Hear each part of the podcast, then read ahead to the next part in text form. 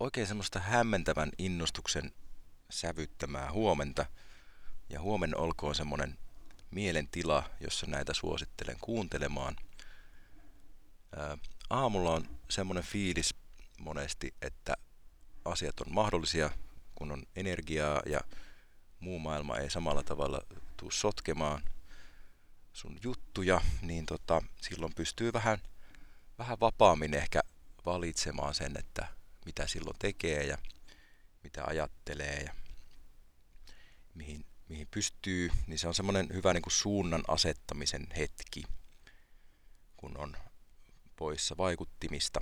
Ja suosittelen myöskin rajaamaan sitä someautomaatin avaamista aamulla, koska se rupeaa heti ohjaamaan ajatuksia, että mihinkä päin pitäisi mennä ja sieltä tulee sitten taas kaiken maailman symboleita silmille, että, että tota, mitenkä sun pitäisi elää ja, ja tota, notifikaatiot sitten siellä sun naruista vetelee, niin tota, ole mieluummin ehkä niistä irrallaan hetken aikaa.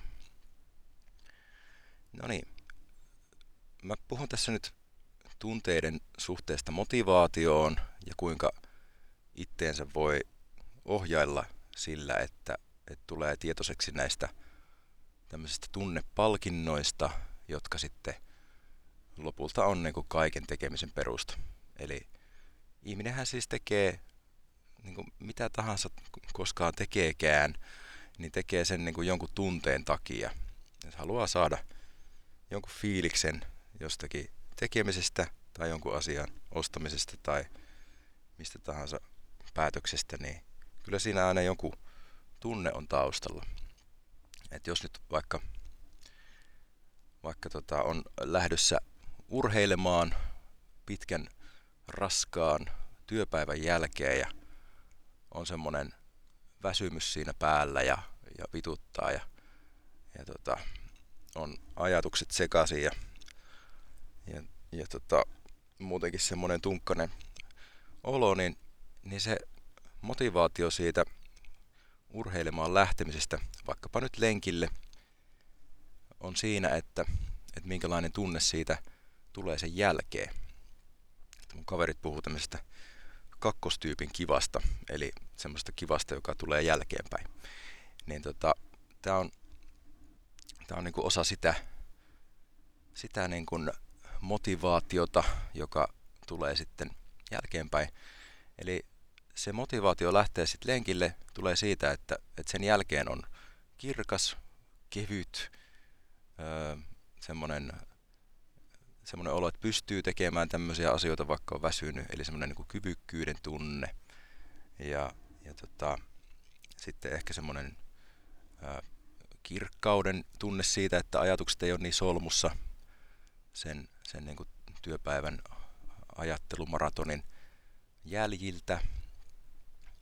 Ja mahdollisesti siinä tulee semmoisia esteettisiä elämyksiä matkan varrella siellä polkuja juostessa, niin saattaa törmätä vaikka tota, kauneuteen, olkoon se sitten vaikka tota, kevään hienot lehdet puissa ja auringon paiste ja, ja tota, pomppivat peurat siellä horisontissa kivasti kirmailee, niin siitäkin saattaa tulla semmoinen hyvä, hyvä fiilis, että on ikään kuin jotenkin asiat kunnossa ja siinä ehkä myöskin asettuu sitten semmoiseen sopivaan perspektiiviin asiat.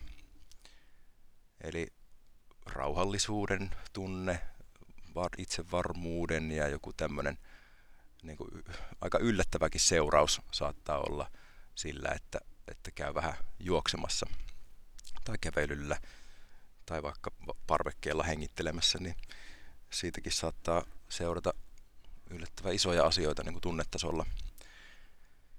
Ja sitten monet muut asiat, joita tehdään, niin vaikkapa auton ostaminen, niin siinäkin saattaa olla tosi yllättävän tasoisia tunteita siellä taustalla niin kuin motivaationa. Voi olla semmoinen saavutuksen tunne, joku tietty status, mitä siinä hakee, semmoinen kuin ihailun tunne. Sitten siinä saattaa olla jotain elämyksellisyyttä taustalla, että, että haluaa ikään kuin, niin kuin vaikka nuuhkia sitä auton, auton tuoksua siinä ja, ja tota, kuunnella hyvistä kajareista musiikkia ja olla semmoinen itsenäiden teiden sankari, niin tota, tämmöisessä, tä, niin, siinä on tavallaan monta, monta semmoista motivaatiota, jota ei ehkä ajattele siinä autoa ostaessaan, mutta on ehkä semmoinen sisäinen mielikuva siitä, että, että miltä se tuntuu sitten, kun se auto on, joka, joka sitten niin kuin motivoi tekemään sitä hankalaa työtä siellä työpaikalla, joka, jo, jolla on myöskin omat, omat motivaatiot sitten tämmöisessä itsearvostuksen ja, ja tota, jonkinlaisessa niin kuin yhteiskunnan rakentamisen ja hyödyllisyyden tunteen saamisessa. No sitten mä kerron tähän pienen tämmöisen tarinan siitä, että, että mitä mä itse mietin eilen, kun, kun tein, tai siis mulla on tämmöinen artistivalmennus käynnissä, ollut nyt jo puolisen vuotta, mahtavan tyypin Laura Lehtolan kanssa, joka siis tekee tämmöisiä artistivalmennuksia, jossa pystytään sitten määrittelemään tavoitteita ja, ja niin kuin uutta suuntaa uralle tai, tai sitten kirkastamaan tavoitteita tai muuta tämmöistä, niin, niin eilen puhuttiin tämmöisestä niin kuin bändin liiketoimintasuunnitelmasta. Ja mä oon itse lykännyt sen tekemistä aika pitkään, koska se on, se on tuntunut hankalalta, aika epämääräiseltä, tosi isolta työltä ja sitten mä en jotenkin nähnyt siinä ehkä niitä hyötyjä.